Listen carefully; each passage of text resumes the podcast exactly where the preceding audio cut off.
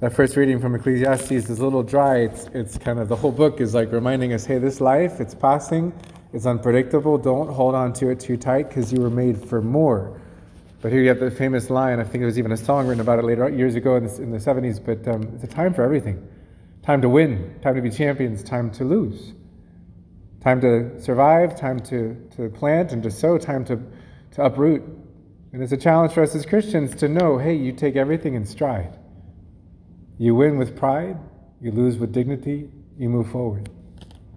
You receive this life as it comes, and it's a little broken. We're looking for greater things to come. This gospel is very profound as our Lord asks us that deep question, which is the question of life Who is Jesus Christ for you?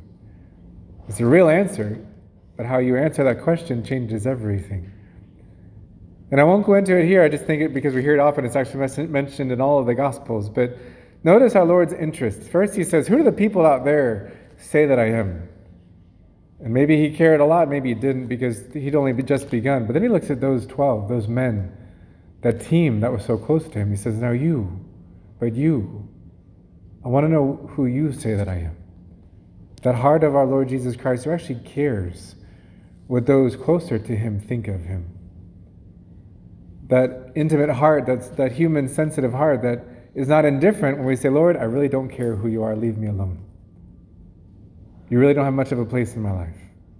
Our Lord looks at each one and says, Who do you say that I am? We'll come back to that because he goes on to say, The Son of Man must suffer greatly and be rejected and be killed. And sometimes in our day and age, we've heard that so many times for 2,000 years. He must suffer. Jesus had to suffer. God had to lay down life his only son. It's almost like it's automatic. He just had to follow the rules and suffer, and that's how it had to go. We miss a really big part of that. To save you, he had to suffer. He had to be rejected. He had to be crucified if he was going to save you. So the turnaround is you were so valuable to him that he chose to suffer and to die for each one of us by name. Such that when St. Paul was asked that question, Who do you say that I am? For Paul, he answered very loudly and clearly, I live by faith in the Son of God. You are the Son of God who loved me and died for me. It's personal, not abstract, not impersonal.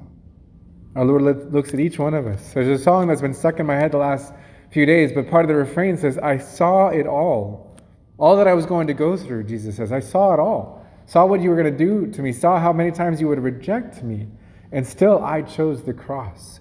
You were the one that I was thinking of. We're simply invited to share a little bit, not only in our Lord's life, but even in his suffering in this version, Luke's gospel has him identify himself or be identified as, You are the Christ. You are, in other words, the anointed one. For what it's worth, that's who you are in confirmation. That word confirmation, in other languages, it's the sacrament of chrism, of Christ, of the anointing of God. Why are you anointed? You're anointed to share in Christ's life and his suffering. When they're pushing you around on the field and you're suffering. It's a little different in sports. You kind of chose it, but at the same time, you can offer it. Lord, I take this hit for you. I push myself a little harder for you. If I can share a little bit more in your sacrifice, in my daily duties, because this is what you call me to do today, I offer it with you. All the more so, Padre Pio um, shows us what it means to suffer with Christ. One of the miracles of his life that was most photographed were the wounds that he was allowed to suffer. They call it the stigmata.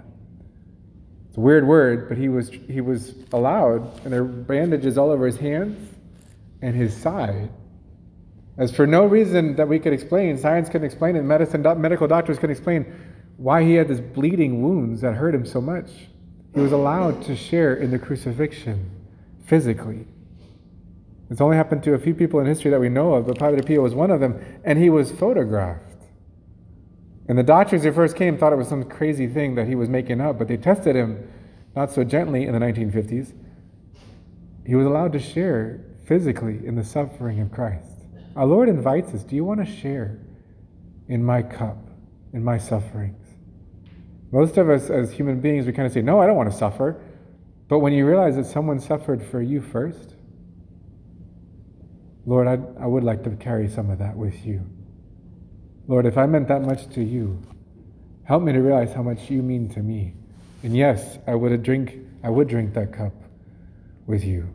We ask the grace to take that, not to run from suffering when it comes, but to realize He's suffering with us and we're invited to suffer with Him. Amen.